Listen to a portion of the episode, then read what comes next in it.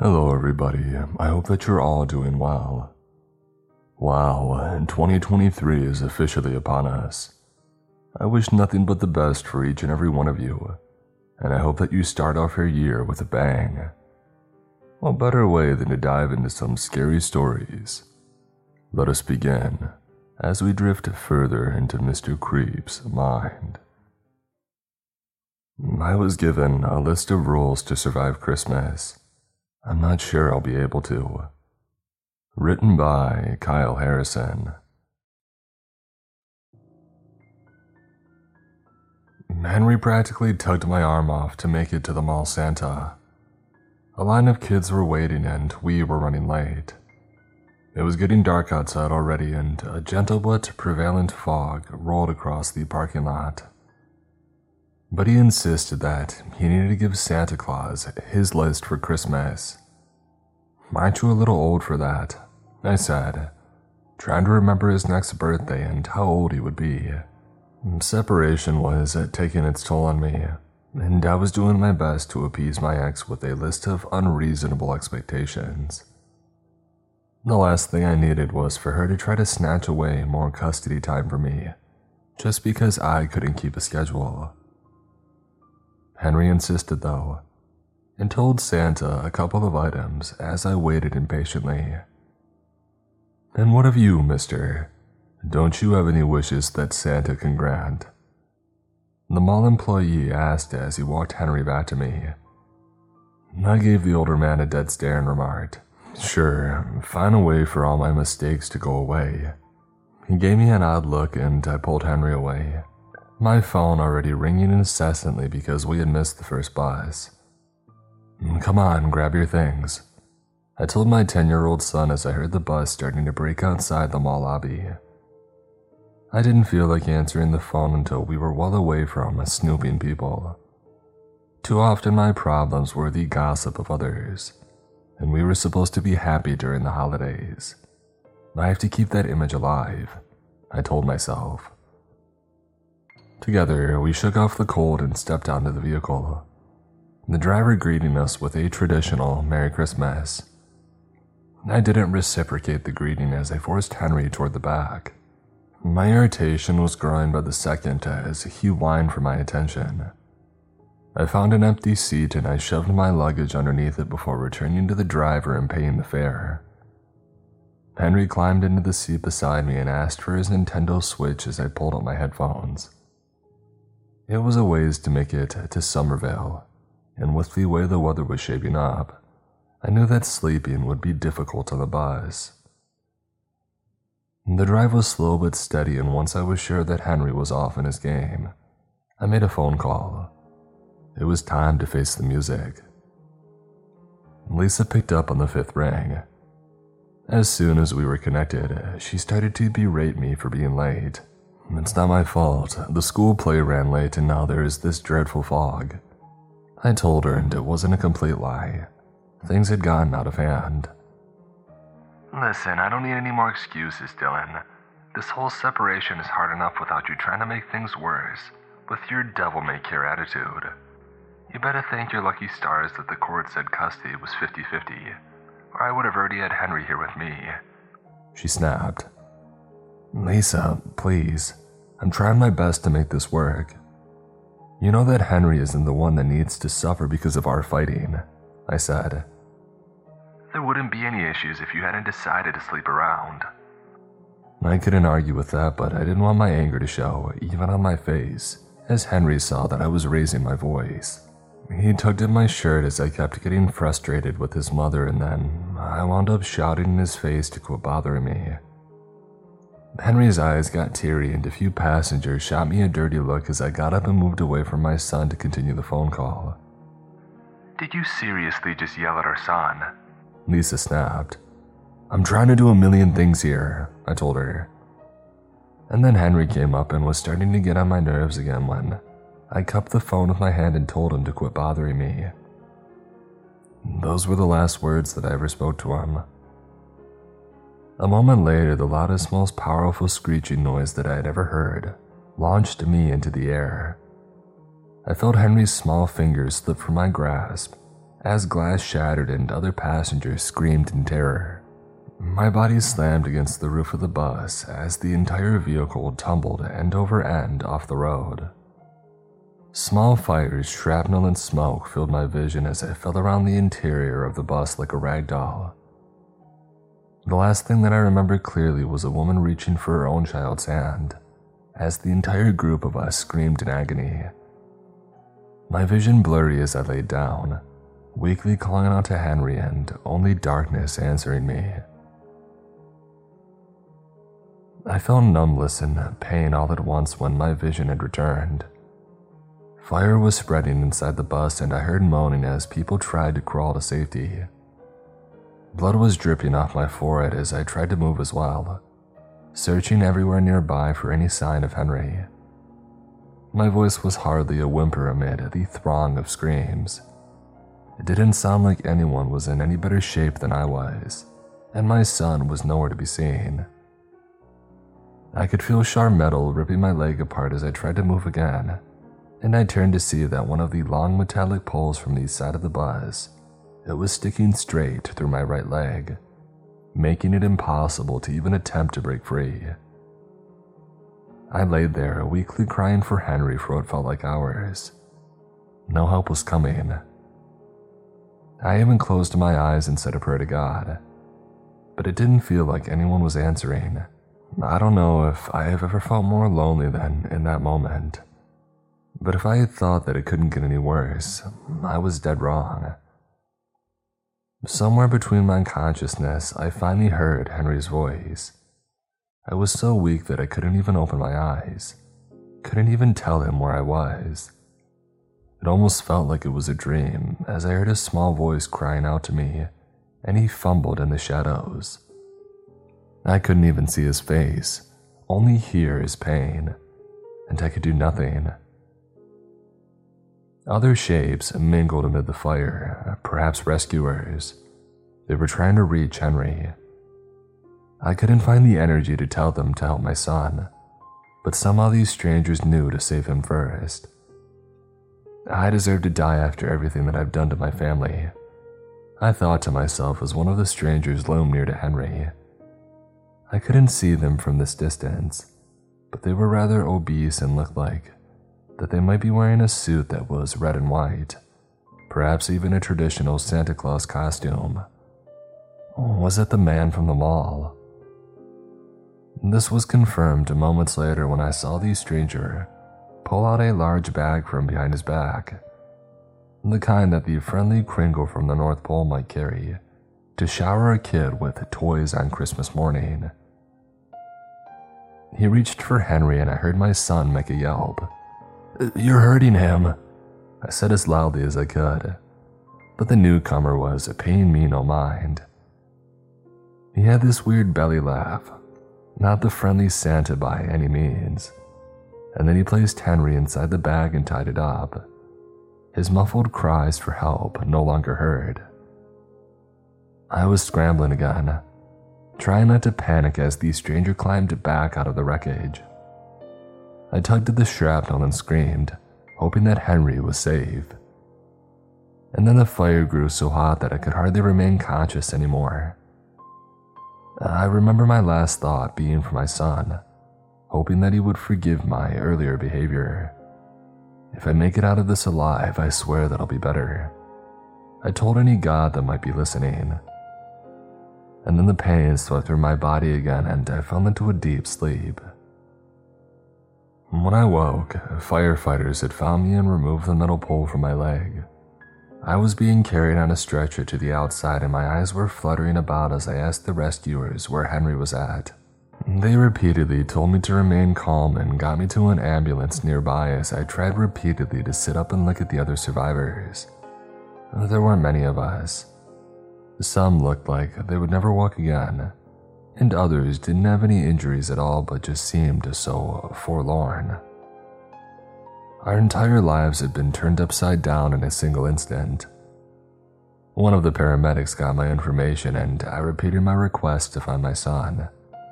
I didn't want to go to any hospital without him. They promised they would, and since the bleeding on my leg had stopped, They focused on the major injuries rather than my predicament. Starting toward the snowy road, I tried to figure out what could have caused our wreck to begin with. Had the driver fallen asleep? Had they miscalculated and slid across to black ice? Half an hour later, the paramedics returned with questions about Henry. They had searched the bus and found no other survivors. That's. it's not possible. I saw a man in a Santa suit rescue him. He's here somewhere. I said as I forced myself to sit up. The first responders shared an uneasy look at each other. They told me that there was no one near the wreckage that had matched the description of the Santa rescuer. My heart began to pound frantically as I realized that they didn't believe me, or they were worried that something bad had happened to my son and didn't dare say as to not alarm me.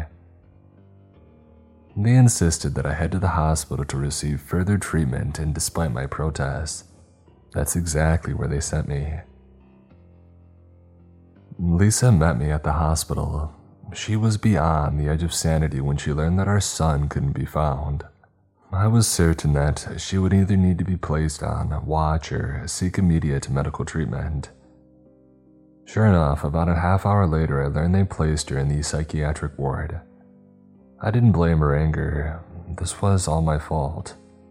I was supposed to protect him, I told myself as I looked toward these snowy heavens. I had no idea if God was listening, but I begged for something to tell me what to do. God didn't answer, of course, but I did receive an unexpected visit that night. I was halfway asleep when I heard something on the roof. It sounded like a loud thud and then feet shuffling across the tiles. I opened my wary eyes and peered up the ceiling as something shook near the edge of my room. Besides the moon glow, it was pure darkness, and I couldn't see for sure what was coming, but some kind of strange shape manifested from the top of the wall, sliding down until it hit the floor with a wallop. The shape was formless at first in the shadows, and I asked, who are you? What do you want? Help me, help. And then I heard a deep belly laugh, familiar and cold. I realized it was the same man that I had seen inside the bus. You, you were with Henry. I shouted as the man in the Santa costume had appeared. Merry Christmas, Dylan, he said as he walked toward my bed. Where's my son? Nurse, nurse, I need help in here. I shouted as I tried to push for assistance. No, Henry is safe and sound at the North Pole, where he will stay unless you and your former wife prove yourselves worthy of my blessing. The man answered. My mouth felt dry as he finished the simple statement. It hardly made any sense.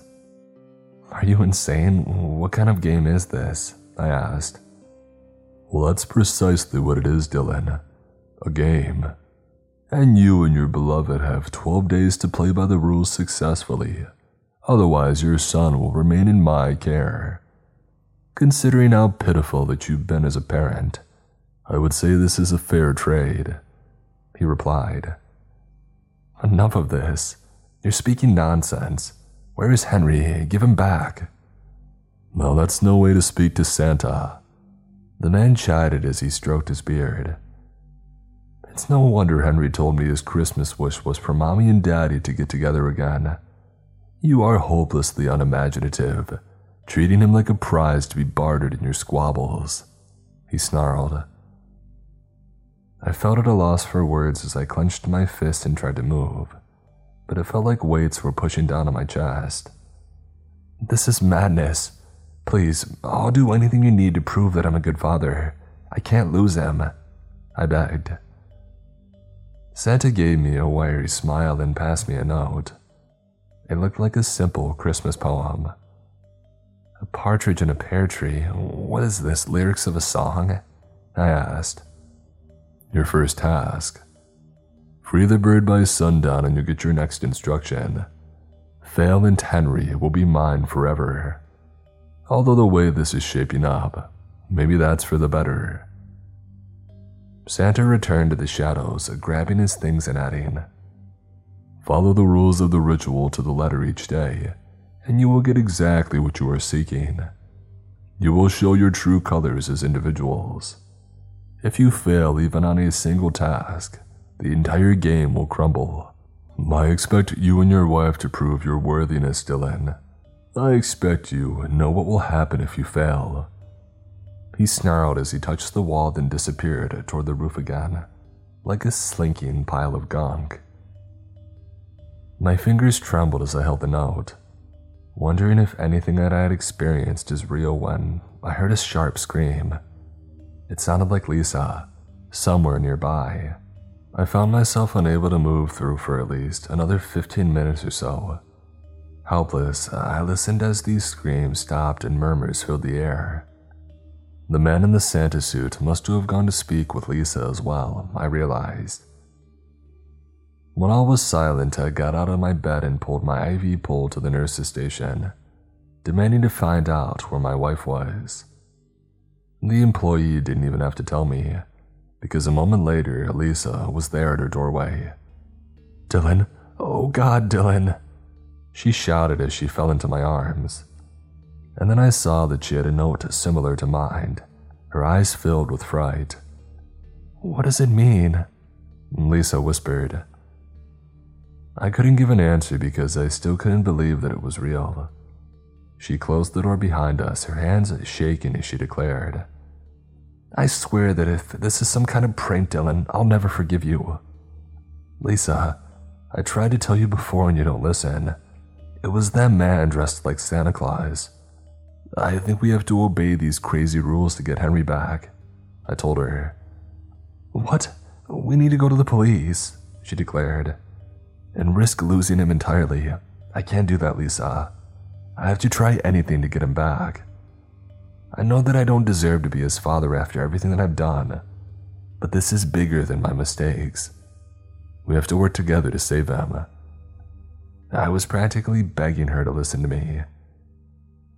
At least it didn't look comfortable with this.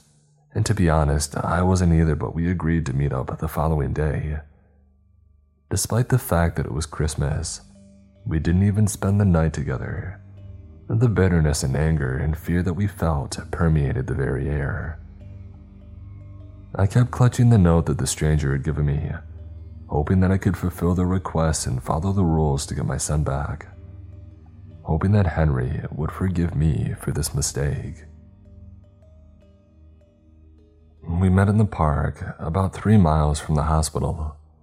Lisa still looked like she needed some medical attention, but she insisted that she was fine. A partridge in a pear tree. The only thing that I could think of was in this park. There are a few pear trees around here. Maybe we have to snatch a bird from one of them, Lisa asked. The note that we were given had all but crumbled into ash by that morning, making it impossible to read. We had to hope that what we were doing was what was expected of us. For the next hour, we probably looked like a pair of idiots wandering the park with binoculars looking for a strange little bird. I had to even Google what they looked like. I was close to giving up when Lisa excitedly pulled my arm, pointing toward a tree. At last, we had found the bird. She hurried up the tree, trying not to spook the thing as I kept a lookout. I felt like a fool. Why were we out here trying to appease some crazy man that had kidnapped our son? It didn't feel like it was going to work. Somehow Lisa had grabbed the bird and fell to the ground, crushing it with her weight. I looked at the broken partridge, certain this meant that we had failed. Yet instead, as I looked down at the list Santa had given us, a new item and it was added. A new rule to obey for tomorrow. Obtain two turtle doves. Is this for real, like from the song? I thought the first task was odd, but now I'm really confused. What does this guy hope to gain by making us run around like idiots? Lisa asked. None of it matters, only Henry. We need to focus on where we can find those doves. She grew quiet for a while as we stared down at the bird that she had killed. This thing only got caught because it was a baby. I killed some poor, defenseless animal. For what? Does that mean that I can't even be a good parent? She whispered. I felt the need to comfort her, but she pulled her hand away from mine. Clearly, she wasn't looking to me for support. We finish this and then get on with our lives, she declared, leaving me alone in the park with the dead bird. I guess it was too much to ask for a Christmas miracle. The next few days were filled with more bizarre requests from Henry's captors, rules that got tougher with each new task. But I won't bore you with all of those details. We had to steal from a priest, raid a farm, and something else equally as crazy. To be honest, it was almost becoming too easy to handle these tasks. Lisa and I were hardly talking to each other except when we had to. We would review the rule that we had to follow for the day, figure out a way to obey it, and then complete the task. It was almost making me hopeful that Henry could return to us if we kept this up. But that all changed on day five. I woke up to a blizzard. The news report said that most of the roads in our little town were closed and yet the list had a new task for us. Find five golden wedding rings, fingers included. When I first read it, I immediately felt appalled.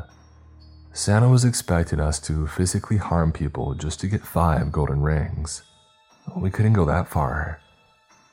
I called Lisa, anxious to see what she wanted to do. This must be some kind of test from God or something. We've done some crazy things these past few days, but this is crossing the line. We can't hurt people, I told her. You're asking for my permission to give up on Henry, our son, the one that you're responsible for losing, she snapped. Her voice was nearly hysterical. No, I just. We have to find a way to communicate with this insane Santa Claus. Beg him to just let us have Henry back. Haven't we done enough for this freak already? I didn't want to become some kind of killer, but I wasn't sure that there was an alternative. For a long time, Lisa didn't say a word. And then at last, she let out a long, sad sigh. I'll try to fulfill this task alone today. You try to contact this idiot and beg for forgiveness or whatever. We'll call each other again right around dinner. That way, if I haven't succeeded by then, you help me finish the job. Is that fair? Lisa asked. I was reluctant to agree but knew that we didn't have a choice. I told her to be safe and then looked toward the dangerous blizzard outside. It's time to prove that I can be the type of father that Henry deserves, I thought as I grabbed a heavy coat and gloves. Five minutes later, I was pushing down the road in my Honda, trying to ignore the triggering flashbacks that I was having from the wreck. As the images flashed across my mind, I became more and more focused on reaching the mall where Henry and I had met Santa. Somehow, despite the weather, I had made it in less than an hour. The place looked deserted though, and the North Pole Photo Center where we had talked to the stranger was already being dismantled. I felt a rush of depression hit me as I ran to one of the employees taking the props down. Sir, please can you tell me if the person that played Mall Santa is still here? I asked. He looked at me like I was delirious. I think that gig ended just before the holidays. What's the issue? Did he make your kid a promise for Christmas? I think he did that for a lot of people this year. Surprised they didn't fire the guy. I stood there pondering his words, wondering if the stranger had used his magical powers to take other children. Could it be that Lisa and I were not the only ones forced to obey these insane rules for 12 days? I began to wander the mall, searching for any sign of the Santa Claus. I wasn't expecting much, clutching the list of strange rules that the man had given us on Christmas Day. Maybe it was time that I had stopped treating this like a normal kidnapping and to think outside the box. I thought as I reviewed the rules for each day. I still had all the items that Santa had asked us to obtain. Was I meant to bring them somewhere? Almost as soon as the thought had occurred to me, I saw a wall painting near the back of the mall. A corridor that seemingly went nowhere with graffiti that resembled Santa's workshop. It was insane, but I had to give it a try. I checked my watch and noticed that it was time to call Lisa. I ran to the parking lot, nearly being pushed down by the cold as I tried to make a phone call. I left a voicemail telling her to come to the mall. It was possible that we could find Henry before having to fulfill the rest of these insane demands. She pulled up and popped the trunk, demanding that I not ask questions as she took out a small black bag. It looked like it was soaked with fresh blood. Inside, I saw that she had five severed fingers, all with golden wedding rings still attached. I felt the need to vomit. This better be good. I don't like the idea of carrying these around. Lisa told me. We made it through one of the back entrances of the mall to find the graffiti. I had brought the other items and told Lisa to place them near to the wall. This better work, she said, irritated. We waited there for a moment looking like a couple of weirdos as nothing happened. Lisa was about to snatch the items back up when I grabbed her hand and pointed at the wall. Look there, it's rippling the way a pond would if you struck it with a stone.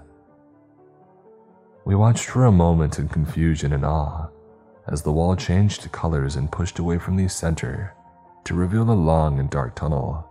My crazy idea had worked. Uh, come on, before anyone sees this, Lisa ordered. We followed the tunnel until it became so dark that we couldn't even see the hand in front of our faces. I told Lisa to grab a hold of the wall and slowly move forward.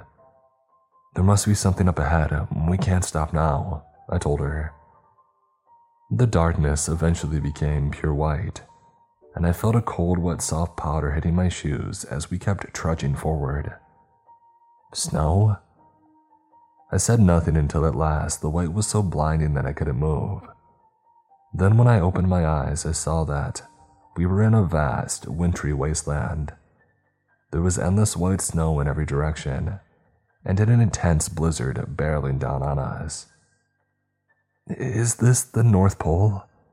Lisa asked as she clutched my body. Temperatures had dropped so dramatically that it felt like if we didn't get out of the cold soon, we would be freezing to death. I looked out in the direction that we were going and saw a small hut. We started running. There was smoke coming from a chimney.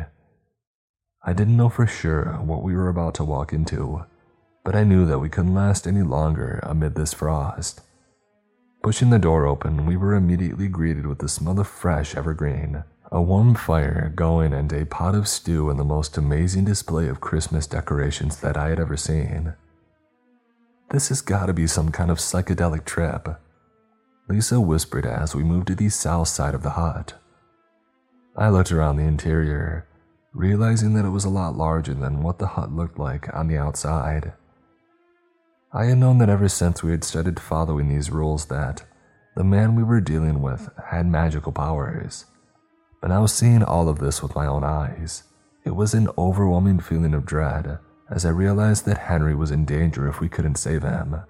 Look, there's a staircase to the basement, Lisa said as she pushed a bookcase out of the way. What if Santa is down there, maybe something worse? I asked. We've come this far, we can't turn around now, she decided. Grabbing one of the lanterns on a nearby workbench, she took the lead and we descended into the basement. The cold swiftly returned as we went deeper, the strange sound of screams coming from below. I soon saw what the reason for the noise was.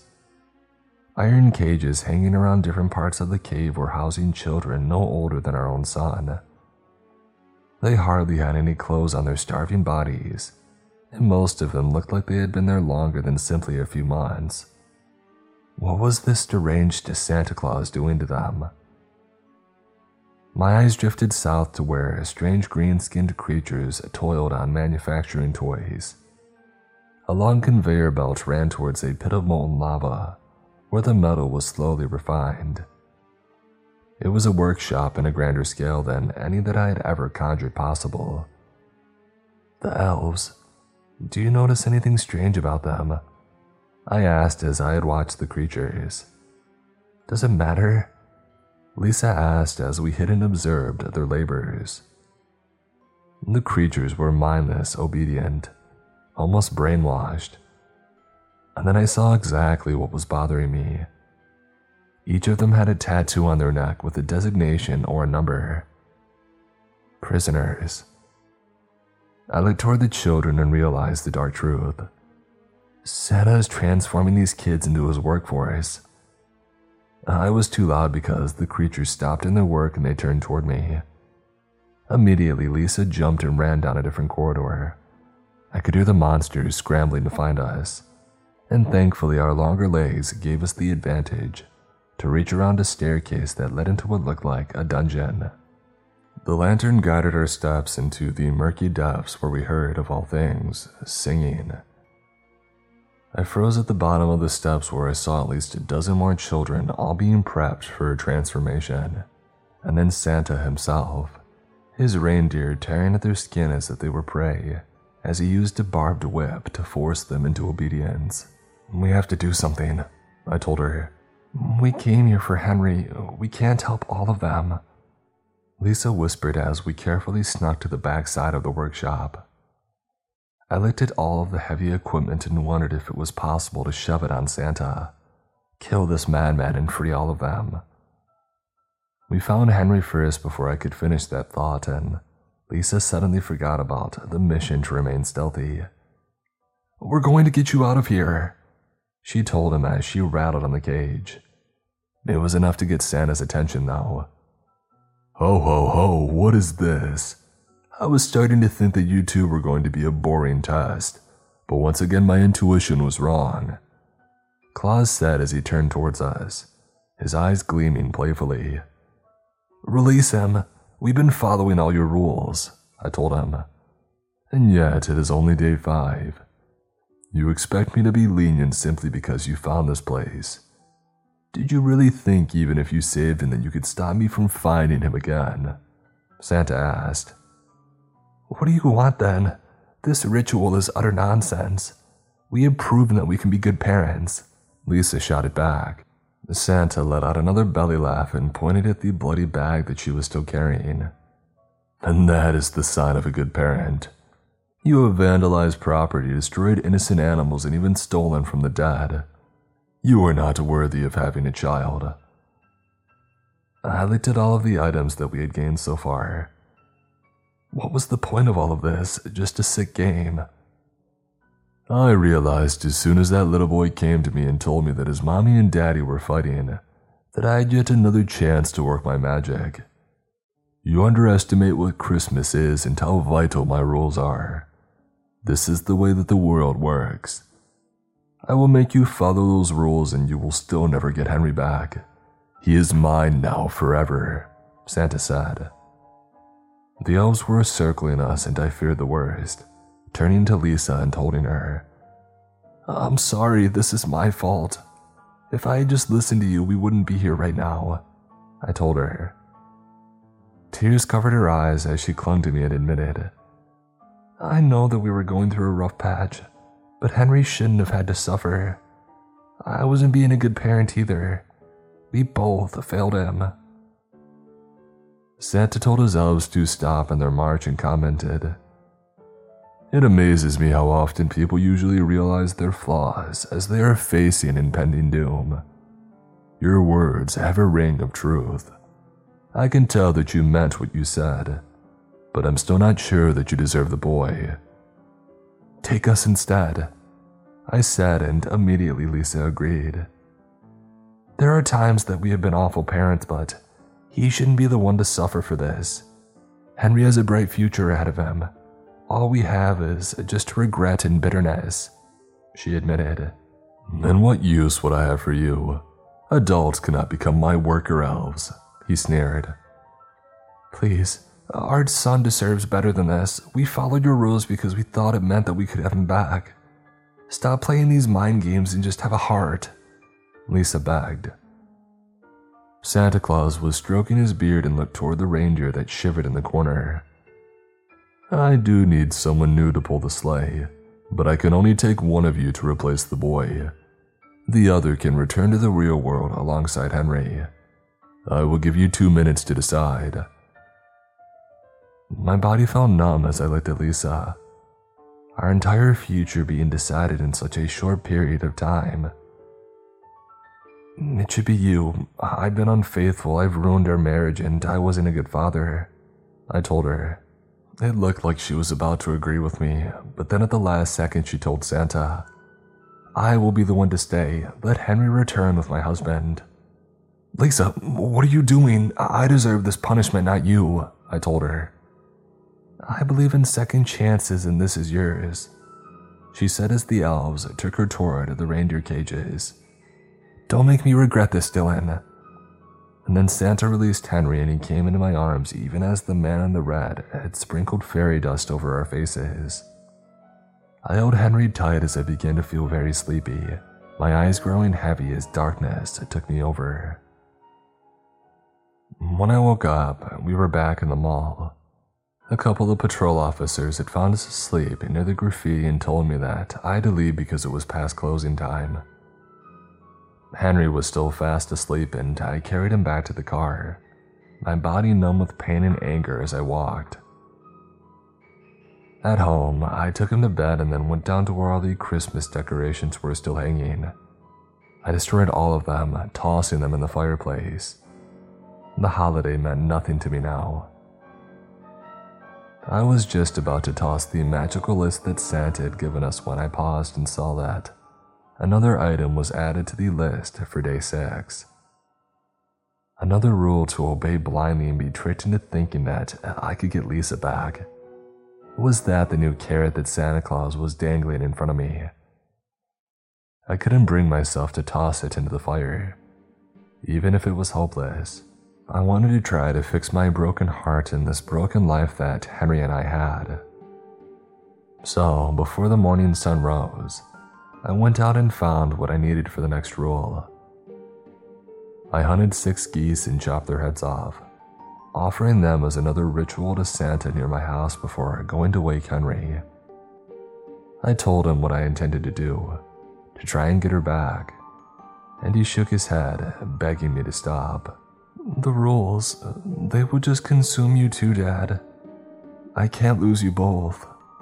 He pleaded. Such wisdom from a little boy. My hands were shaking as I looked down at the list that commanded my full attention. The only way to win is letting go, he insisted. Together, we took the list to the fire and together we burnt the list. We held each other and cried. We knew what this meant, but the ritual needed to end. I beg any of you who listen to this tale, beware what simple lyrics hide. The 12 days of Christmas cannot be finished. I am certain only death and destruction await the finale.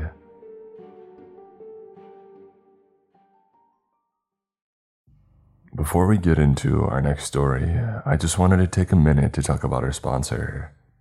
Now I'm here to tell you about Herbstomp. It's the only place to grab top quality kratom, kava, blue lotus, along with hundreds of ethnobotanicals and herbal remedies. Herbstomp has been sourcing only the purest ethnobotanicals for over 10 years. Herbstomp remains a top choice for strange and hard to find herbs Customers love our lightning speed, nationwide shipping, friendly attitude, and rigorously sourced products. Every batch of premium kratom is tested with precise detail to ensure the highest quality with every purchase. Capsules and extracts available. Stop by one of our Portland, Oregon retail stores or shop online at herbstomp.com. That's H E R B S T O M P.com. And don't forget that you can now get 25% off your next order of Kratom and selected products when you use the coupon code HERBCAST25. That's no spaces, HERBCAST25 when you check out at herbstomp.com. Free shipping for orders over $100. Herbstomp, America's most trusted kratom.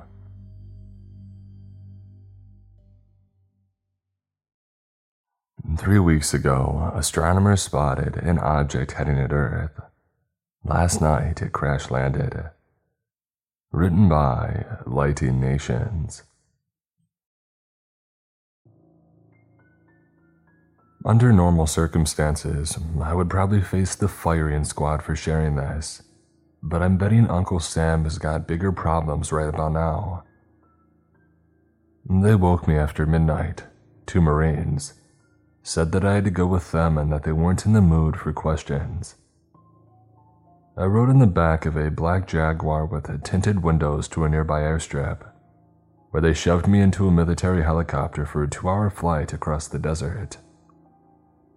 The pilot set us down outside a military convoy, this curved wall of utility vehicles and personnel carriers. Beyond it, soldiers hammered together scaffolding and pegged up camel tarps, establishing a clandestine sort of base. Quickly, I got shoved inside. Metal shipping containers and foldable tables lay scattered around. There were two other individuals inside, both of whom looked like they had very recently gotten dragged out of bed. One was a lady with a blonde ponytail and sharp cheekbones, who I guessed to be in her mid 30s. The other a man with a wild gray beard and half frame glasses, a real Colonel Sanders type. Before I could ask what was going on, a uniformed man with colorful medals pinned to his jacket appeared and gave us an indication as to what this was all about. The US government needed our help. Three scientists, three respective leaders in their field, or at least the three who live closest. The uniformed man said before he went any further that each of us needed to sign an NDA. He said the information was highly confidential and that we would face jail time over any leaks.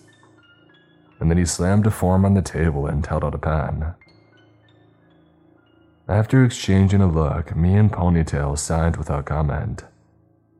The Graybeard held out for a minute or two, muttering how outraged he was at getting dragged all this way without warning, before eventually relenting. The moment that pen hit the desk, a female soldier began taking our measurements while the general shut off the lights, walked over to the side table at the back of the room, and flicked on an old school projector. There was a little clicker that he used to cycle through photos.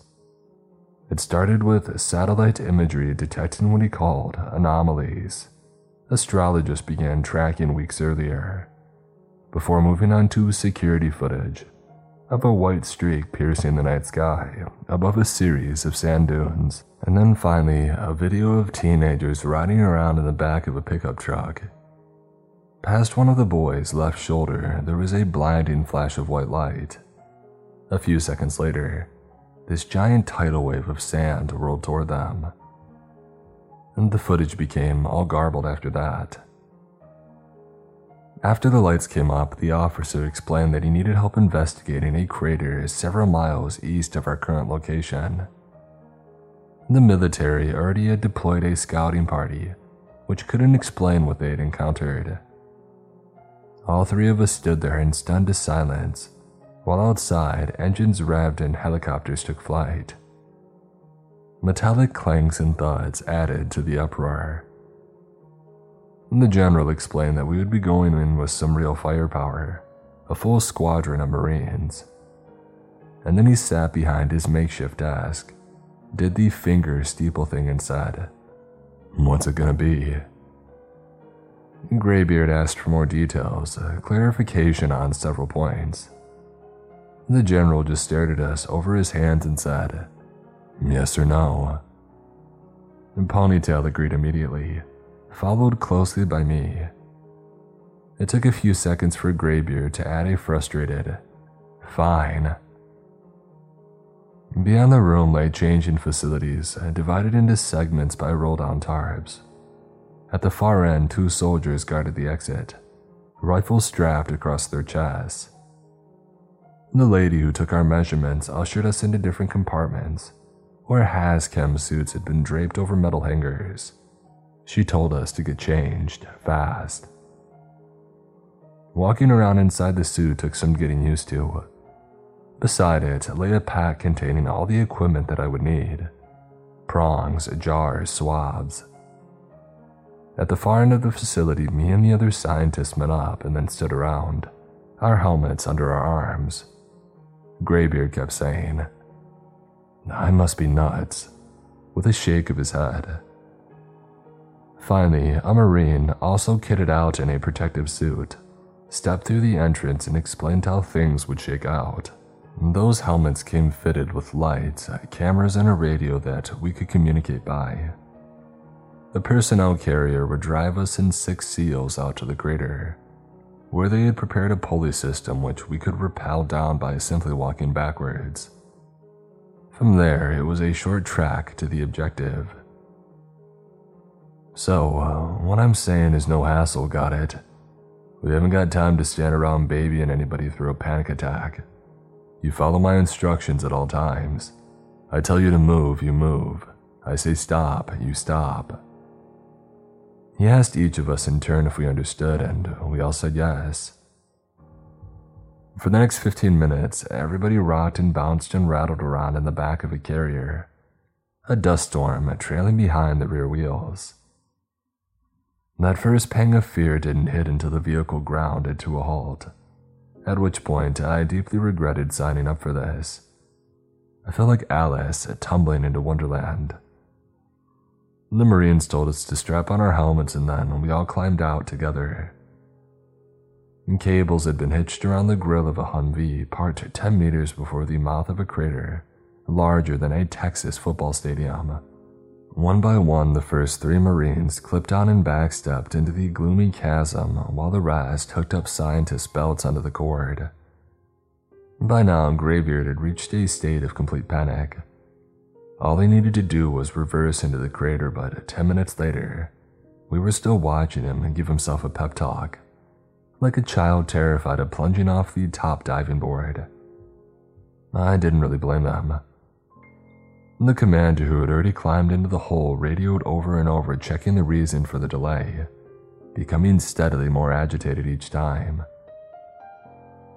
It took 20 minutes of coercion before Graybeard finally mustered up the courage and went, losing his footing several times before the darkness even had a chance to swallow him up.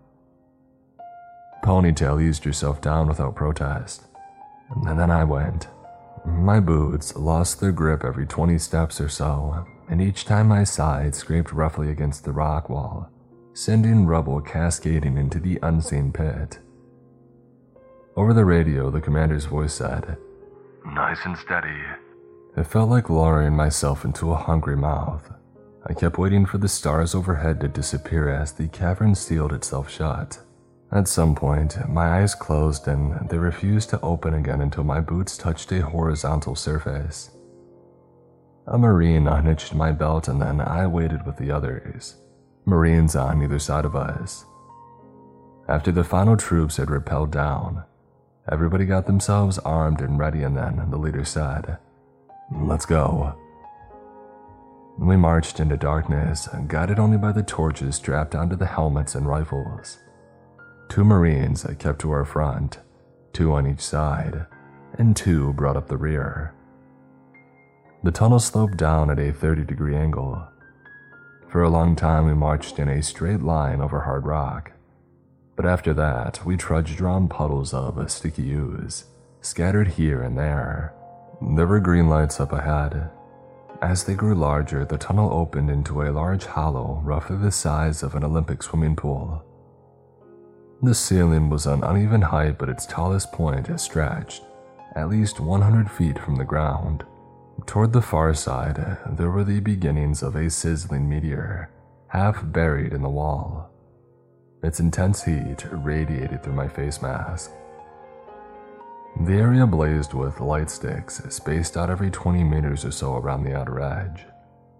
A few steps into the space, the Marines spread apart, coordinated by a series of complex hand gestures. We slowed as we approached the center of the cavern, navigating sticky patches of ooze along the way. And then the commander signaled a halt and the troops split into two columns. Remember, he said, listen for my instructions. From the darkness, there came a babble of sounds writhing, wriggling, I could just about make out a silhouette, alarmingly close, At the commander's gesture, the rifle lights trained on one point, and then we finally, finally got a sense of what they had brought us out here to investigate. Picture the images of the life you see under a microscope.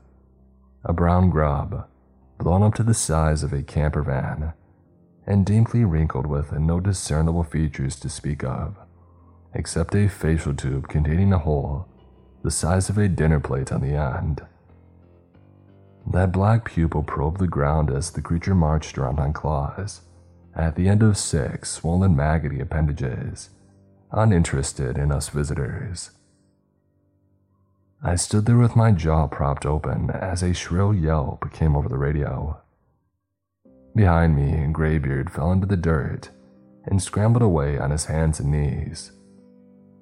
The closest Marines hooked him by the armpits, hauled him up, and held him in place. I spun back toward the creature, my feet rooted on the spot. Giddy with excitement, Ponytail took a step closer. Incredible, what is it? That's what you're here to tell us, the commander replied. Alls we know is it arrived on the meteor. She grabbed a little metal rectangle off her waist and waved it in arcs, her free hand tuning dials along the side. What can you tell us about it? Has it just been wandering around? My knees began to wobble, although I wasn't nearly as bad as Graybeard, whose labored breaths blasted over the radio. Is this the only one? Ponytail asked the commander. It is. After another glance at her device, she said, I'm detecting low levels of radiation, but nothing lethal. The debris from the asteroid appears to be nickel and iron but I'll have to collect a few samples and run some tests to be sure. Two Marines stepped toward her as she approached the creature from behind, her counter chirping away. The commander, meanwhile, waved the hand that wasn't wrapped around his rifle in my direction. It was a full minute before I realized that he was signaling for my attention. I had become so caught up in a daze that I forgot why they brought us along in the first place. My hand shook so badly that I only got the pipette out of my pocket on the third attempt. With my light trained on the floor, I bent down low so that I could transfer samples of the slime into the little plastic containers. I crouched directly before a puddle of sludge. Another pool lay a few meters ahead, several others spaced out all around me. I took a moment to collect myself and I glanced around. At the far side of the cavern, green lights blinked out of existence as though something walked across the path, blotting them from view. For a few seconds, I could only see those areas by the surrounding ambience.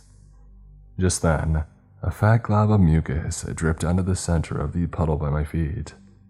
For a moment, a tiny slither of steam rose from that spot. I craned my top half back so that I could look straight up in the constrictive suit and as I did, chills raced along my spine. We gotta get the heck out of here, I shouted over the radio, racing back to the group.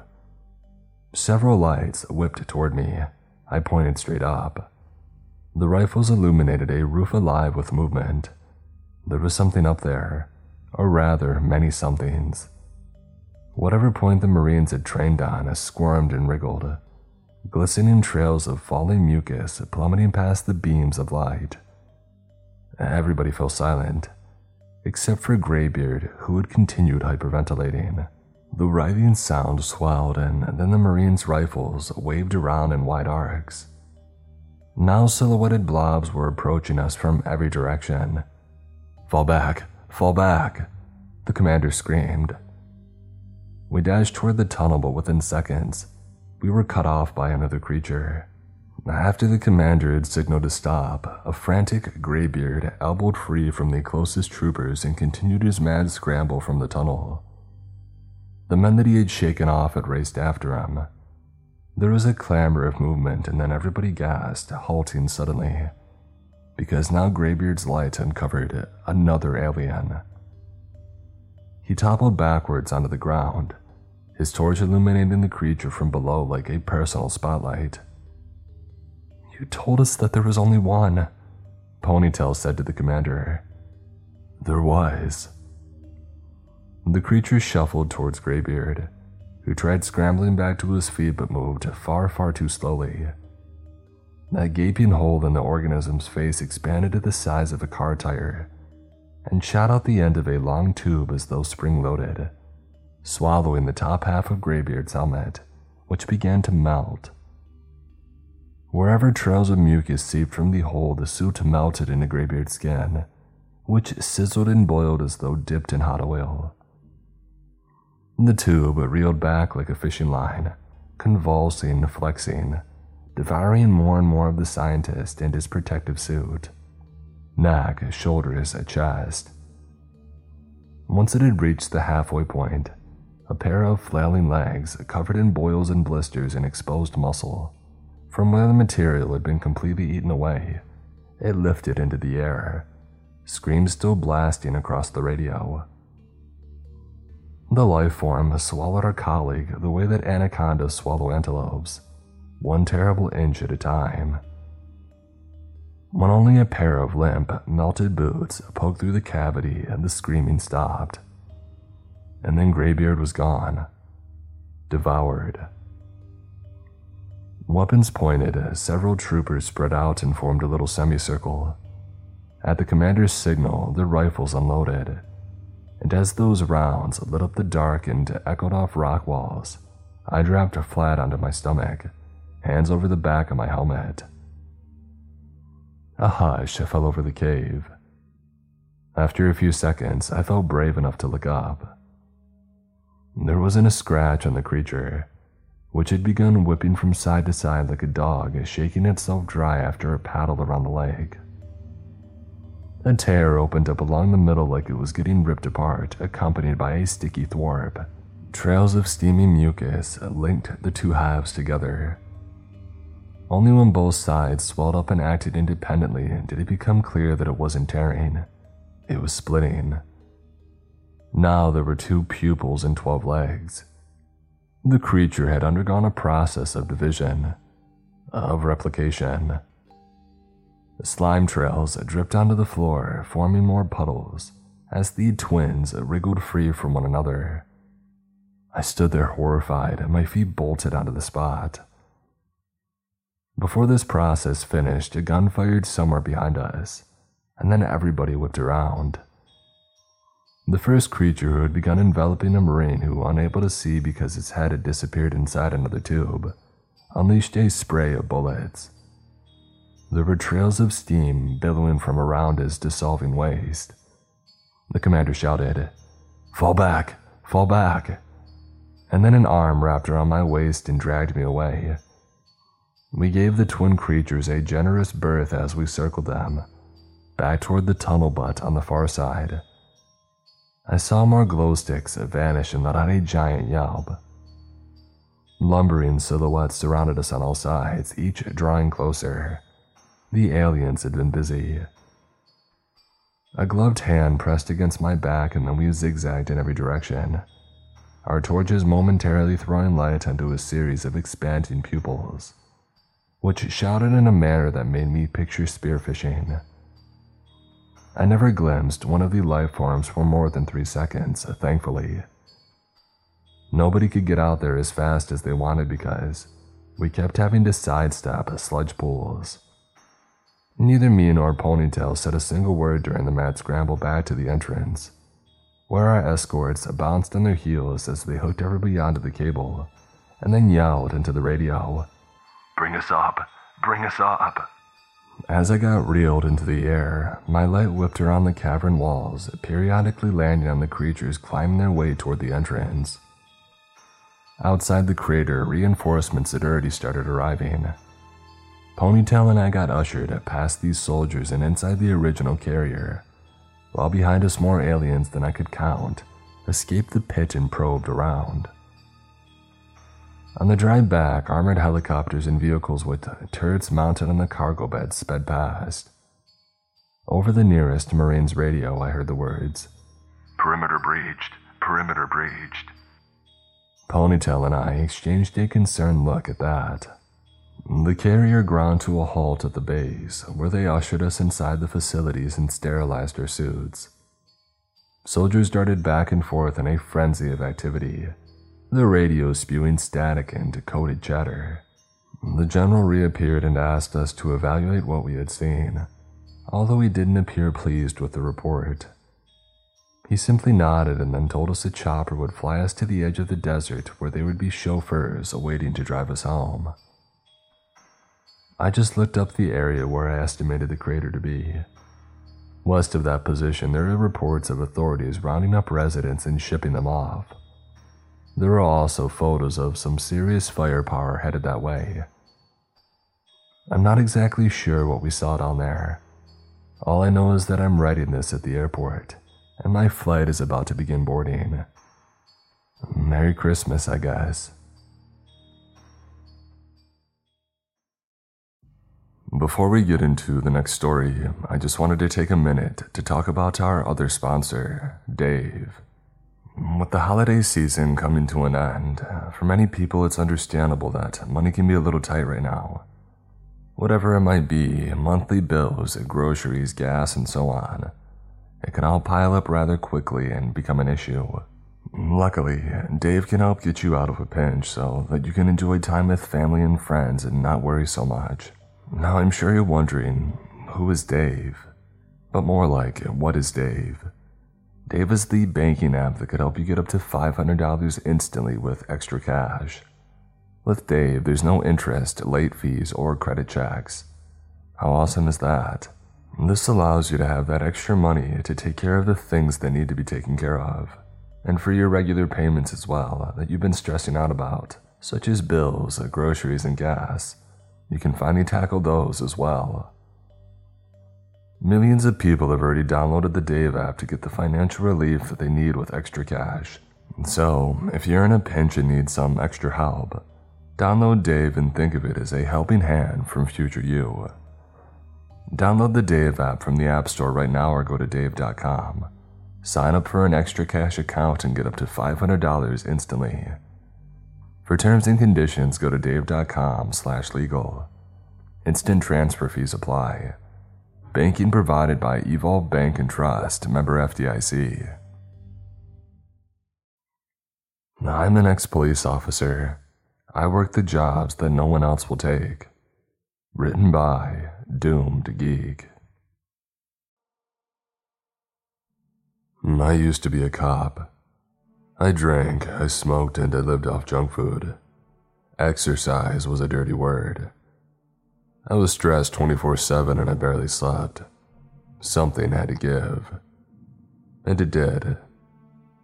I lost it with a suspect in an interview room at the station. They ended up in ER. I ended up out of the force. I spent a lot of time hating after this. I hated my bosses and I hated the system and the criminals who played it. Most of all, I hated myself. I sat in my shabby apartment with the lights off, staring at the television day after day. One afternoon, I went out to buy a bottle of scotch. I had no savings and bills that I couldn't pay, but I didn't care. I needed a drink more than anything else. I couldn't wait till I got home to drink it. I stood on the street and unscrewed the lid with the bottle still in its brown paper bag. I was shaking all over, and then suddenly tears were running down my face. To this day, I find it hard to explain what happened, but I did not take a drink. I put the bottle in the trash can and I started walking instead. I remember how some people crossed the street to avoid me, which was understandable. I hadn't washed or changed my clothes for weeks and I was still crying. Eventually, I found myself in a small park. I sat on a bench and I took a deep breath. Dusk was close and the winter sky was streaked with red. It was beautiful and it inspired me to make a decision. I was going to get my act in gear. I went home and had a long shower and then put on the nearest thing that I had to clean clothes in. I went to see another ex cop I knew who had started up a security company. He had left under a cloud as well, and though his welcome was lukewarm, he didn't slam the door in my face. I told him that I was looking for work. He said that he had some night watchman positions going, but that I would need to bring my own dog. That was a no starter, so I asked him what else he had. He rolled an unlit cigar around in his mouth and said, I've been hired by a man who suspects that his wife is having an affair. He's got no money of his own, but she's an heiress. Got millions heading her way. The prenup that they both signed states that he's entitled to nothing if the marriage ends. But my client believes that there's chinks in the legal armor that can be exposed if he has the right evidence to take to the divorce court. I wasn't happy at the prospect, but I needed to start somewhere to get myself back on my feet. If that place was the gutter, then so be it. I told him that I would get him the evidence. We agreed to a fee that would be paid cash in hand when the job was finished, and then we shook on it in the way old fashioned men do. The bars were bustling and the cafes were full as I drove through the city center. People moved in waves along the sidewalks, on the way to see a movie or a show or do some late night shopping. A motorbike sped past me carrying deliveries of pizzas, and just ahead of me a police siren flashed. A driver was being questioned next to his vehicle. He was red faced and he was starting to shout at the officers. Bad move, I thought, as these scenes continued to play out behind me. At the next light, I turned left and headed down a quieter street. I drove past artisan bakers and small art galleries that were now closed for the night.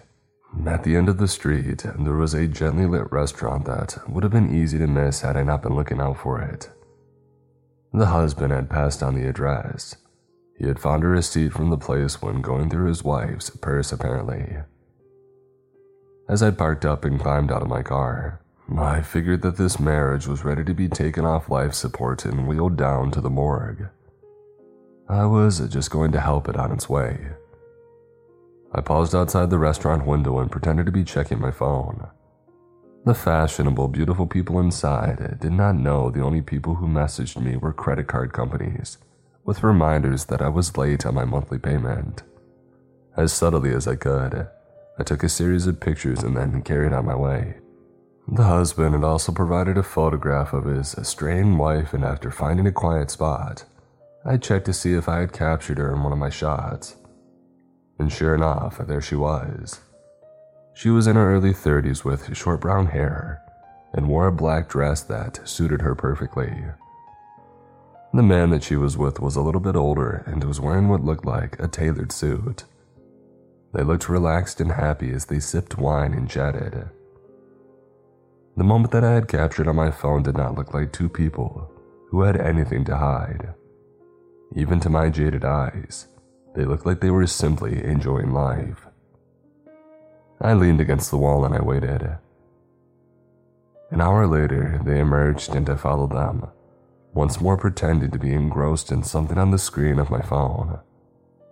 They weren't touching, but they were connected. It was the way that they looked at each other and laughed together and then he pressed the alarm for a car. Its lights showed and he opened the door, but she stopped him, placed a hand on his shoulder, and then kissed him.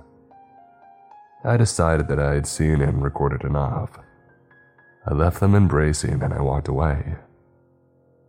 Even though I had got what I came for, sneaking around and spying on people for a few bucks had left me feeling like garbage. After forwarding on the footage, I set off back to the office of the security company to collect my fee. It was close to midnight, but the ex cop was still at his desk, still rolling that unlit cigar around in his mouth. He gave me a guarded smile when he saw me and handed over my payment. The client is happy, he told me. He's waking his lawyer up as we speak, and I have another job for you. Great, I said, trying to show an enthusiasm that I did not feel. I have a client whose property has vermin in it, he continued. My spirits sank even lower. What am I now, an exterminator? I asked. Yeah, kind of, he replied. These vermin walk on two legs and are not paying rent. They've changed the locks and are refusing to leave. You're to get them out using any means necessary. We shook on the fee and I set off on what felt like an even lousier assignment. The property that I pulled up outside 30 minutes later was an old townhouse that had seen better days. Paint flaked from its front door and water dripped steadily from one corner of its guttering. Heavy looking wooden shutters hid any signs of life inside. I didn't announce my arrival. I forced the lock as quietly as I could, using skills that I had picked up on the force, and I headed inside. The air was thick with dust, and there was a strong smell of damp. Wallpaper hung off in strips, and there were dark specks of mold everywhere that I looked. As I was taking this in, a rat appeared through a hole in the skirting board. It sniffed the air before sauntering off along the floor and didn't pay me a blind bit of notice. This could have been a lovely place to live, and probably it once was, but now it was a dump. I moved as slow and steady along the hall, careful to make as little noise as possible, and hoping not to encounter a creaky floorboard. I could not hear anyone, and I was beginning to wonder if the unwelcome tenants had decided to move out on their own accord when a baby had started crying. The sound was coming from a room to my left. The door to it was open by an inch. I opened it with my foot enough for me to slip inside. There was no furniture and one naked light bulb dangling from the ceiling. Under its weak glow, a young woman sat on the floor cradling a child in her arms. She was painfully thin and her clothes were little better than rags. The infant looked cleaner and well fed. Certainly there was nothing wrong with its lungs. The woman looked up at me. Her eyes were bloodshot but dry. I'm guessing that she was all cried out. Lying under a filthy blanket on the floor next to her was a man. He was asleep, possibly with the help of some dubious substance or some other from the looks of him. So these were the vermin that I was meant to evict. It would have been simple, but I hesitated. I had done something unforgivable and had been thrown out of the police for it, and then wallowed in self pity. And now, when I was trying to be a better person, I was meant to throw this defenseless couple and their child out onto the street. The surveillance that I had just done was bad enough, but this was so much worse. I swore quietly to myself. I couldn't do it. I went down on my haunches so I was eye to eye with the young woman and said, You don't know me and you have no reason to trust me, but I would like to try and help you. Her eyes grew wide with suspicion. I did not blame her. The world was full of creeps. You can't stay here, I continued, but I can drive you to a shelter that I know and I can give you some money. It's not much, but it'll help. The mistrust remained in her eyes as she asked, Why would you do that? My legs were starting to cramp, so I stood up straight with a groan before answering. Let's just say that it feels like a long time since I've done the right thing. And then I smiled. I hope that it made me look more friendly than scary. How about it? I asked. The young woman did still not look convinced and shook the man's shoulder. He woke with a grunt and listened while she spoke quietly to him. Together, they seemed to come to a decision. Do we have a deal? I asked. She nodded. The few possessions they had were stuffed into shopping bags and an old suitcase that looked as if it would fall apart at the seams at any moment. I put this in the bags in the trunk of my car while they climbed into the back seat. The baby was gurgling happily by now, and I felt good about my decision to help. But as I closed the trunk, my nerves started to tingle. Someone was watching us. Keeping it cool, I glanced to my left, where a slender figure dressed in a long black coat slouched against a wall. His features were masked in darkness, I had no idea who he was or what his problem was, and I didn't want to hang around to find out because of the infant. So I got into the car and I started the engine. He did not move as we pulled away, and I decided that I was imagining threats. He had just been some punk hanging around on a street corner at night, like punks the world over. I tried to relax and focused on the road. A quarter of an hour later, we reached the shelter. It was in the basement of a church that I had known the pastor when I was a cop. I was not in any way religious, but I respected the work that he did to try and help the homeless. I told the couple who to ask for and handed over the fee that I had been given for the surveillance job. I waited as they walked towards the church. Even though it was in the middle of the night, I knew that its doors would be open for them. I had been awake for far too long and felt like I could fall asleep where I sat, but I wanted to get paid first. The ex cop was studying something on a laptop and didn't look up when I walked back into his office. Well, he asked. They're out of there, I told him, and they won't be coming back. I used my best tough guy voice, wanting him to think that I had bundled them out of there and left them bruised and bleeding in a heap on the sidewalk. I saw no reason to tell him what I had actually done. The property was empty, and that was what he and his clients wanted at the end of the day. He took some crumpled looking bills out of the drawer, handed them over, and muttered, You done good. I've got nothing else tonight, but come back tomorrow and we'll see. Feeling old and tired, I went home and fell into a deep and dreamless sleep before dawn broke. I slept through the day, and when I woke, it was dark once more. I noticed that I had a voicemail on my phone. It was from the ex cop. Got another job for you. A debt that needs collecting. Call me as soon as you get this. My finger hovered over the callback icon for a long time and then I pressed delete. I was not prepared to sink even lower. Someone else could chase down that debt. I showered and made coffee and even did some stretching exercises. Go me, I thought, and I managed to smile. And then I hit the streets. I needed a new plan and walking would help me think. But I only made it to the end of the street when I saw the man who had been hanging around near the townhouse. He was wearing the same long black coat, and this time, he was not keeping to the shadows. His head was shaved and he looked very pale, and he was heading towards me. I resisted the urge to clench my fists and kept my expression neutral as he walked up to me and said, My boss wants to see you. His eyes were dark, darker than seemed natural.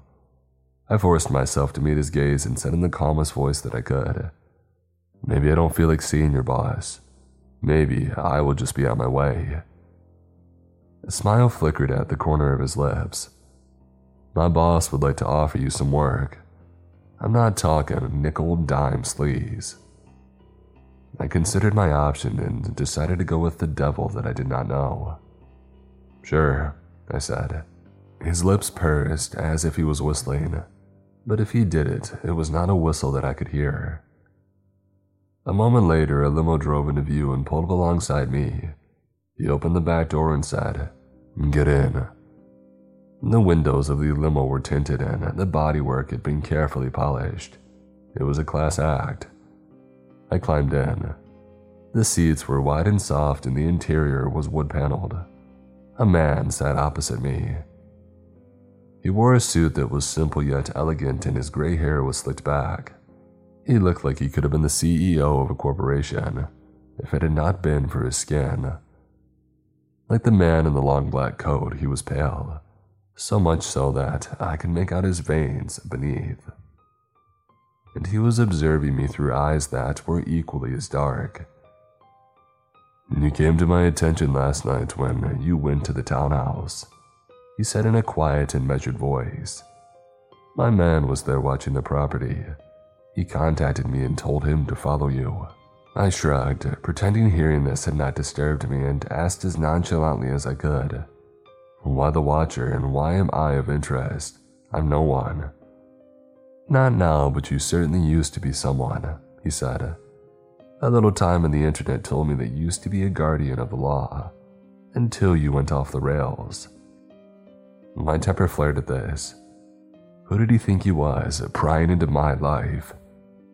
That's old news, I snapped and reached for the door handle. He held up his hands in an apologetic gesture. I meant no offense, he said. Please let me answer your questions.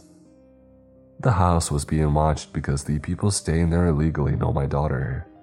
And you are of interest because my daughter is missing.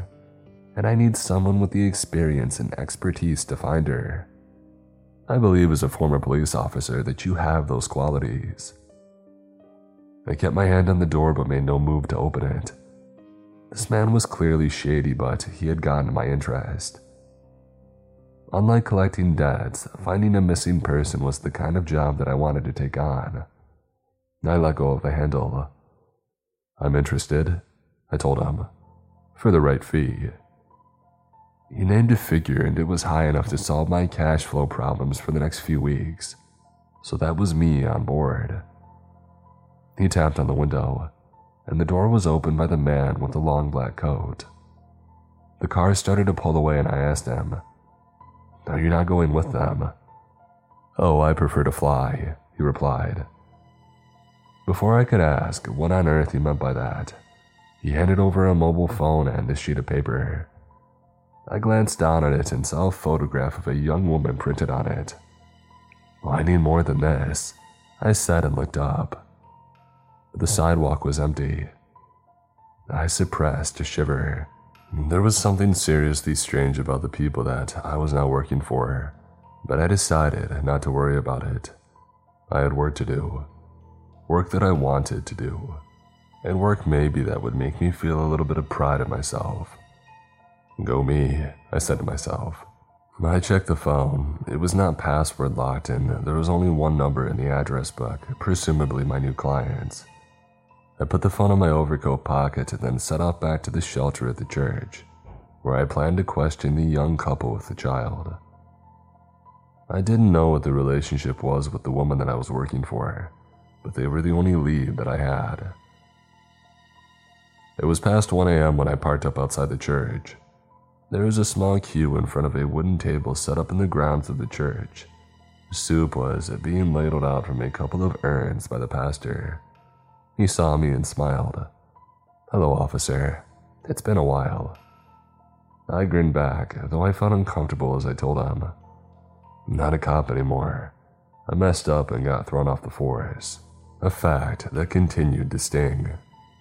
His smile did not waver as he replied, Well, I'm sorry to hear that. I hope that you're doing okay. I'm getting by, I answered. I'm wondering if you can help me. I dropped off a couple here last night.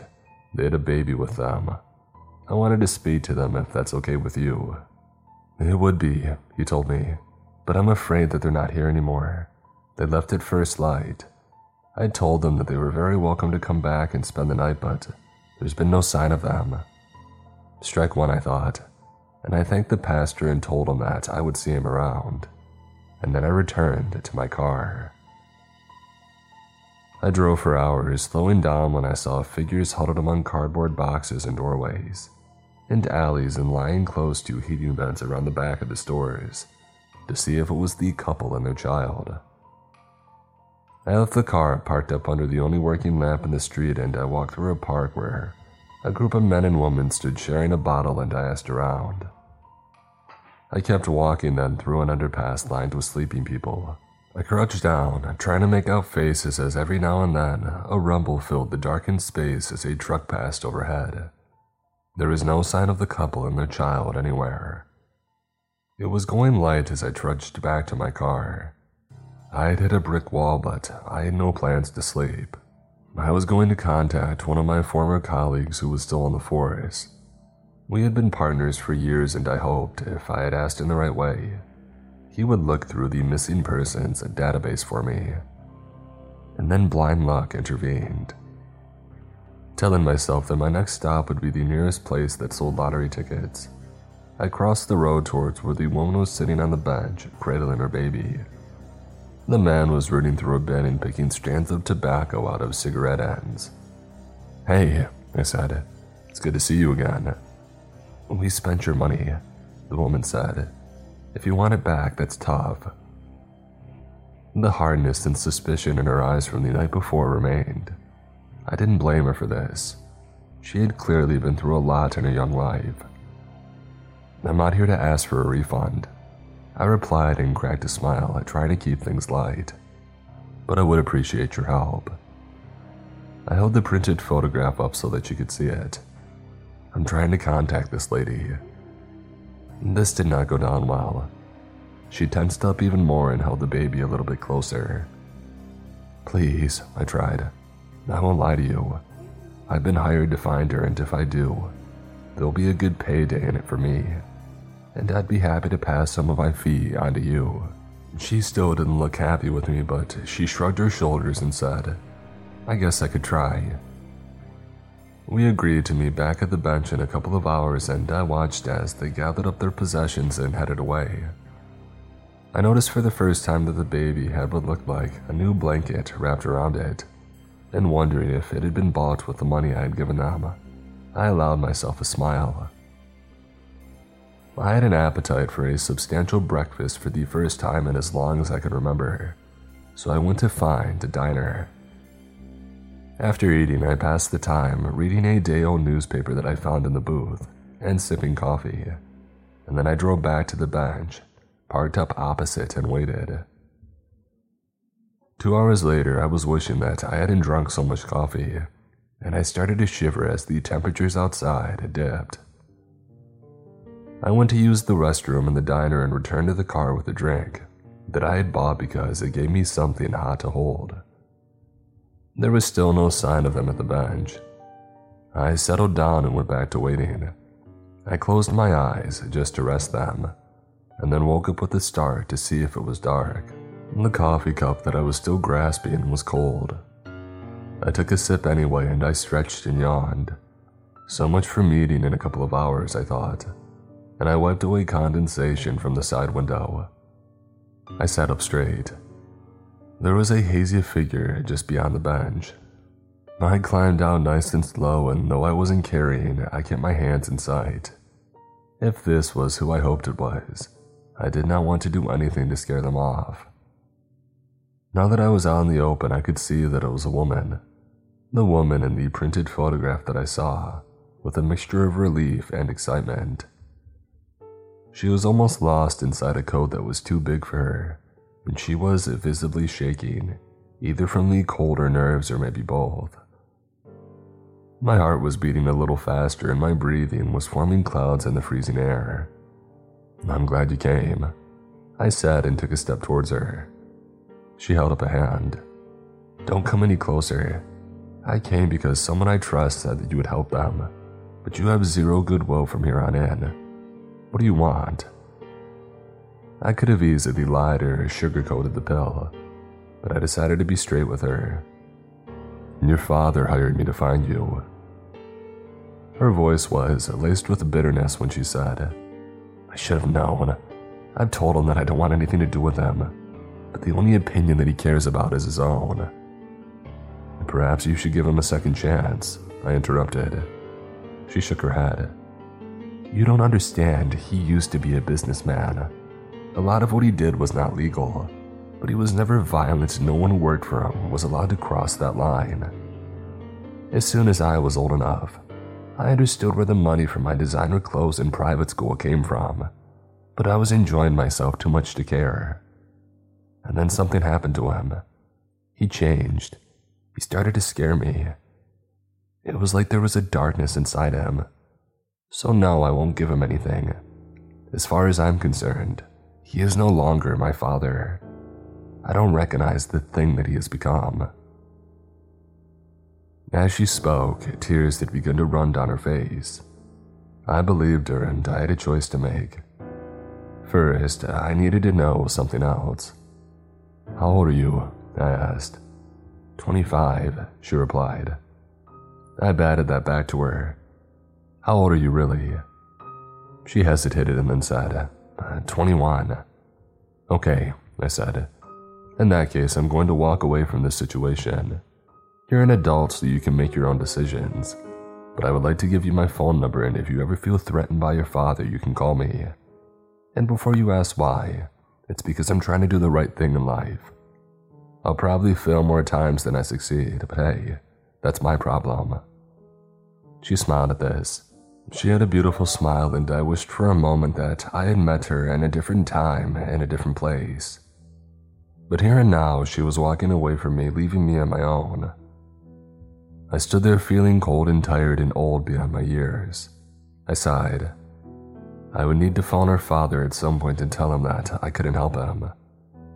He didn't sound like someone to cross, but I could take care of myself.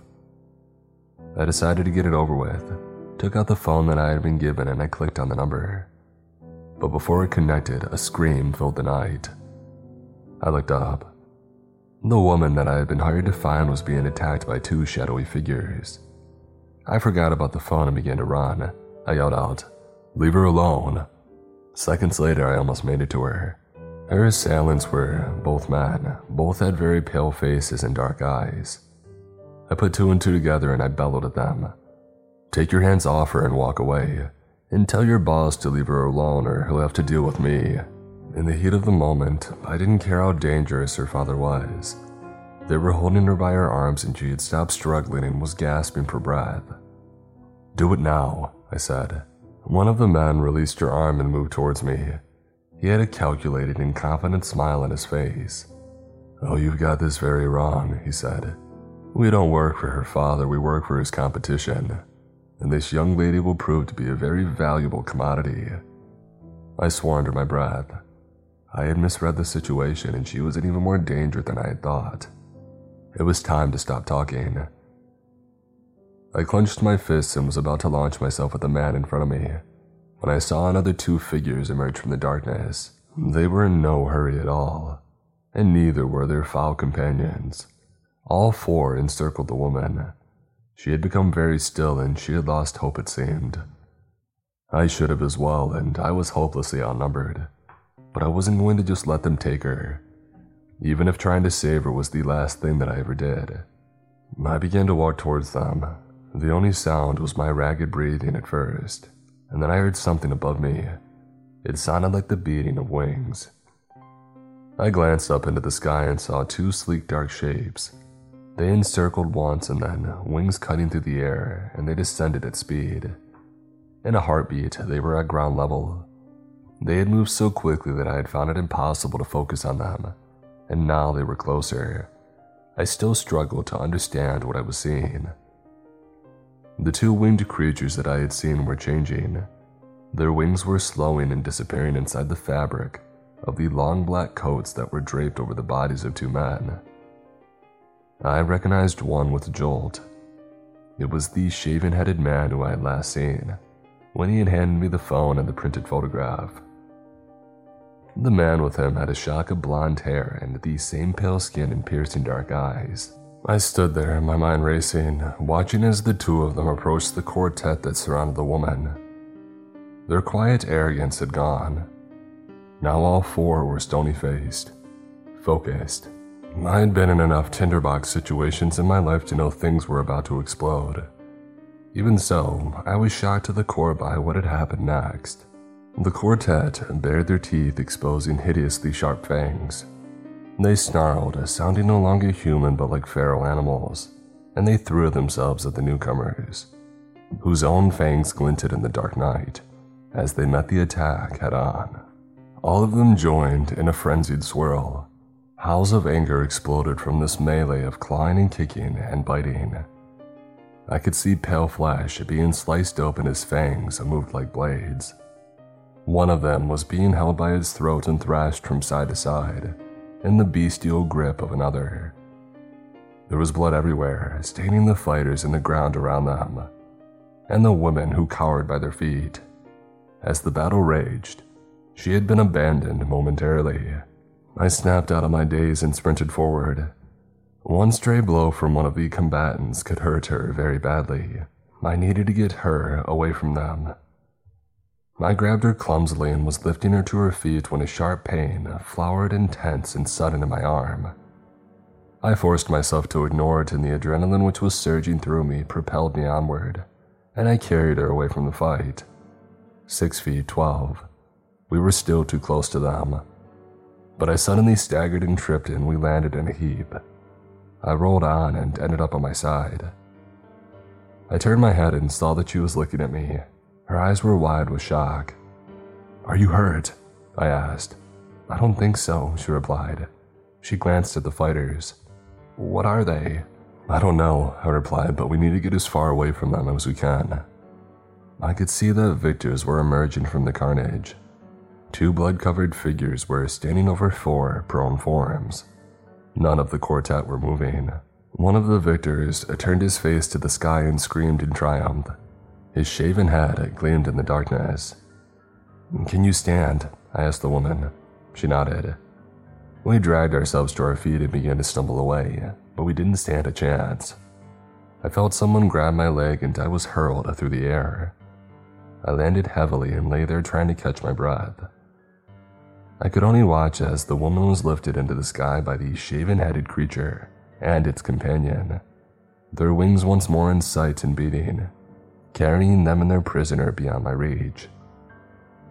I cried out in anger and frustration, and then I noticed the phone which I had dropped at some point in the chaos. I dragged myself over to it and picked it up, and I made the call. The line connected. Are you there, you son of a? I began. The voice on the other end broke in. Be very careful what you say. I gave you a job to do and you ended up putting my daughter in danger. If it hadn't been for your pathetic shouting and the tracker and the phone we gave you, my enemies would have her in their clutches now.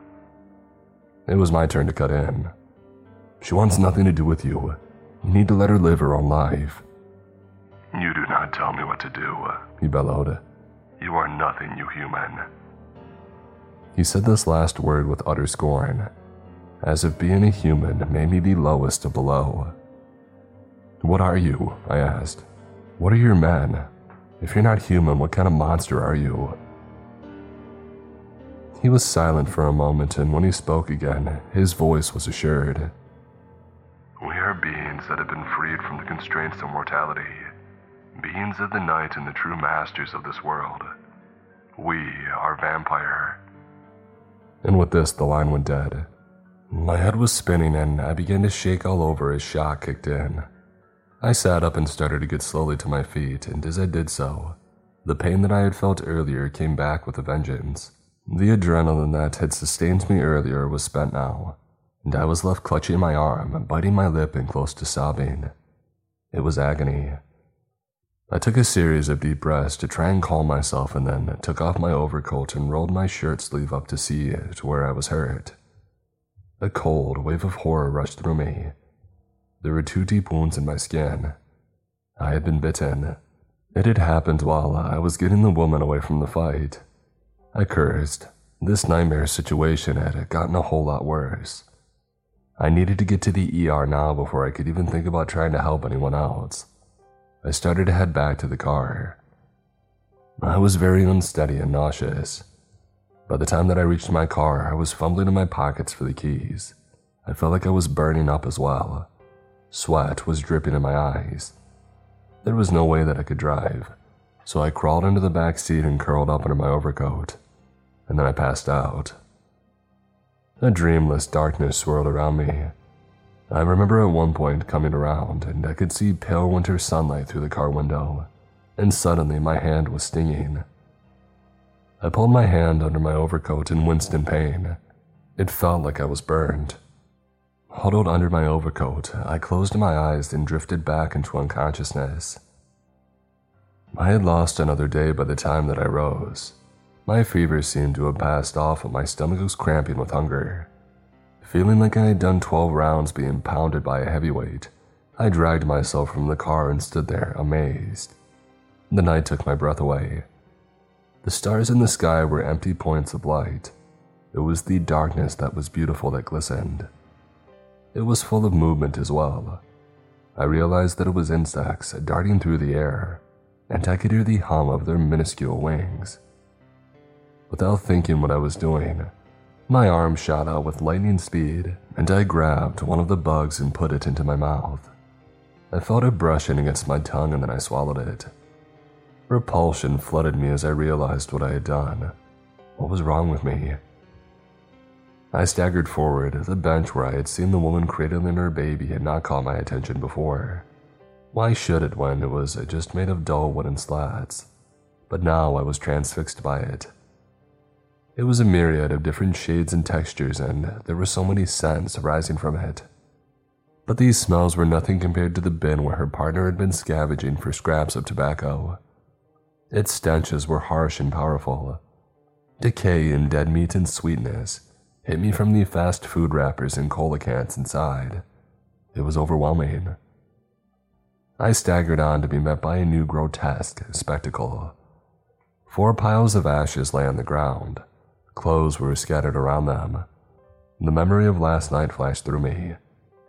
I saw again the four figures who had lost the fight, prone and unmoving. Was this their remains? I had no way of knowing this for sure, but I believed it was them. And then a new recollection came back to me of the way the sun had felt as it had burnt my flesh. Had they been consumed in flames when the light of dawn came? Instinct told me yes. Good riddance, I thought grimly, and then I stepped over them. I had only made it a few steps when a fresh stomach cramp gripped me. I was ravenous, and I needed to feed so badly that I began to weep. The diner where I had a long and lazy breakfast was the nearest place that I knew, and I ran in its direction. The light from its flickering sign was hazy, but the building itself was framed in crystal clear darkness. There were a handful of customers inside the diner, and a tired looking waitress moving from one to the other.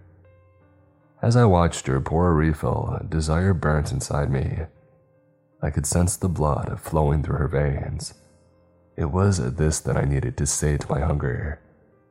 This, every fiber of me was screaming to take from her. But to do that, I would have to hurt an innocent person. And in the frenzy of my bloodlust, how far would I go? Would I kill her? Somehow I forced myself to walk away. I had become a monster, but a part of the person that I had been still remained. Though the night rained, there were still people out on the streets. Drunks still weaved their way home after the bars had closed, and the homeless slept in their doorways and alleys. A police car passed by. Once, I was one of those men in uniform. Now I kept to the darkness until they were out of sight. I wasn't frightened of them. I was frightened of what I might do to them. Fighting down the urge to attack and feed on those that I saw, I hurried on through the darkness. An idea had come to me, a way to salve my revolting hunger. When I had been a cop, I had run an informer who hung out in an illegal drinking den. He was a total lowlife who would help me take much worse scum off the streets and he liked to brag that he could get a hold of anything for a price. I waited out of sight by the entrance to the den until I saw him emerge. He had the same old arrogant sneer on his face. He thought that he was a big man and so cool. I stepped into view. The sneer left his face. Remember me? I said. Yeah, man, you were a cop, but I heard you got kicked into touch. He replied after a nervous pause. Yeah, that's right, I told him and I'm not looking for information now. You're going to provide something else for me. I'll pay you if you're quick enough. A little of his old arrogance flared into sight at this. I guess he didn't like my terms. Half now, half on delivery of the goods. That's how it works, man. I moved closer to him. You are going to bring me blood and be grateful that I don't take it straight from your neck. I snarled and bared my teeth. That ended the negotiation. He hurried off, and I returned to the cover of the alley. I was beginning to wonder if he had fled when I heard footsteps approaching. My old informant was carrying a bag with a medical cross on it. I scored this from someone that I know who works in a hospital who owes me, he said. I took out a handful of crumpled bills and threw them at him. He handed over the bag and was stooping over to pick the money up off the street as I turned my back on him. I opened the bag and it was packed with sachets of blood. I grabbed one, tore it open with my teeth, and drank it, and then tore another and another until they were all gone. I threw the bag to one side and sank to my knees. I felt no sense of relief, only self disgust, but my addict's need was dulled for a while at least, which left me free to deal with some unfinished business. I dug out the phone and called the number. It rang on and on, but I wasn't going to hang up. Finally, the call was picked up. But the person who answered it didn't say anything. It is me, I said into the silence. We should meet. I heard a breath and then a voice. Why should I meet you? Let's just say that I've changed, I answered. I can be helpful to you. Remember, I used to be a cop and I know how certain things work, and where information can be found that could be useful to an entrepreneur such as yourself. After a moment, I got the reply that I wanted. Stay where you are. I'll send my men to get you.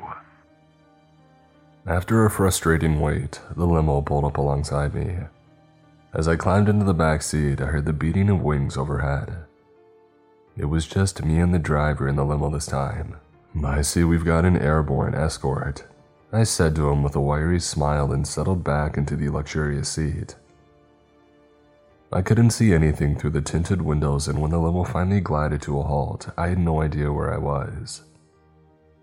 I'd leave a tip, but I used the last of my ready cash buying a snack. I told the driver as I got out. We were parked inside what looked like a cellar. I figured that it was still night, but it was impossible to tell because there were no windows. There were no lights either, but that wasn't a problem. Everything was clear in the dark. I stood and watched as he walked towards me. He was flanked by his sidekicks in their long black coats. One blonde, one shorn back to the scalp with a razor, and he was dressed as immaculately as before in a business suit and there was not a gray hair out of place. Welcome to my lair, he said and smiled. I caught a glimpse of the fangs behind the smile and felt unease trickle down my spine. I tried to keep my voice steady as I replied. I get it now what you and your men are, and I would like to sign up. I would like to be a part of the firm. This brought a new smile to his pale lips as he replied, I can see what changed your mind. The transformation to vampire reveals a world of possibilities. And before I became superior, I was content to import stolen goods and distribute powders and pills, but I knew my place in the criminal community. Now I want it all and I will take it. From the humans and from the other vampires who think that they're on the power in the city. He clicked his fingers and added, and just so we are in no doubt, let me show you what I do to those who are not loyal to me and me alone. The man was dragged into view by two more henchmen. His skin was as pale as theirs, but his face was covered in bruises, and he looked terrified as he was thrown heavily to the ground. The smile had left the gray haired man's face, and he now held a dagger in his hand. Its handle was made of some kind of metal, but its blade, I realized, was carved from wood. He raised it high and then plunged it into his chest of the figure on the ground, into the vampire's heart, who screamed an agonized cry that lingered even as his flesh began to collapse. His chest fell in on itself, and then the destruction spread and a wave across his still writhing body. His arms, his legs crumbled into dust. His face was still contorted in pain as it too collapsed. Seconds after the ornate stake had been plunged in, the vampire was left as a pile of fragments lying in the ground before us. His killer turned to me and said, Do you really think that I'm so naive as to believe that you want to ally yourself to me? I know why you're here. You wish to rescue my daughter. A noble aim and one that is foolish in the extreme. He clicked his fingers a second time, and a new henchman appeared, and this time, they were dragging a woman between them. It was her. His daughter, the woman that I had failed. She stayed on her feet when the henchman had pushed her, and I could see the anger in her. She still had a lot of fight left, despite her desperate situation. Her father smiled knowingly and said to her, You know what needs to be done. I will leave you now while you'll explain. He wheeled around and strode off. His cronies followed, leaving us alone. What does he mean? I asked her. She looked at me but did not answer. Her face was streaked with tears and dirt, but her skin was still flushed with color. She was still human, and that gave me hope. Let me help you escape, I told her. Somehow there must be a way. A sadness filled her eyes as fresh tears fell. I thought again of how beautiful she was. She shook her head. There's no way out. Not for me, it's too late. My father has decided that I must be turned and be by his side. And then she reached out and took my hands in her. She felt so warm and I could sense the blood pulsing under her flesh. I told her that I would willingly submit to this, she went on, but on one condition that he lets you leave unharmed. No, I cried. She placed a finger on my lips, silencing me. He agreed to let you leave, but only if it is you that turns me. You must bite me and make me a vampire. I can't do that. I just can't. She held me in her gaze. I saw the network of veins in her eyes, the life that shone inside of her. There's no other way. In this way, we both survive. And then she guided my fangs to her neck. This was long ago. I am alone now. I scavenge blood to keep my cravings at bay. I hide from the light and hide from human and vampire alike. And I hold on to these slenderest of threads. The hope that I will see her again, the woman I love, my lady of the night.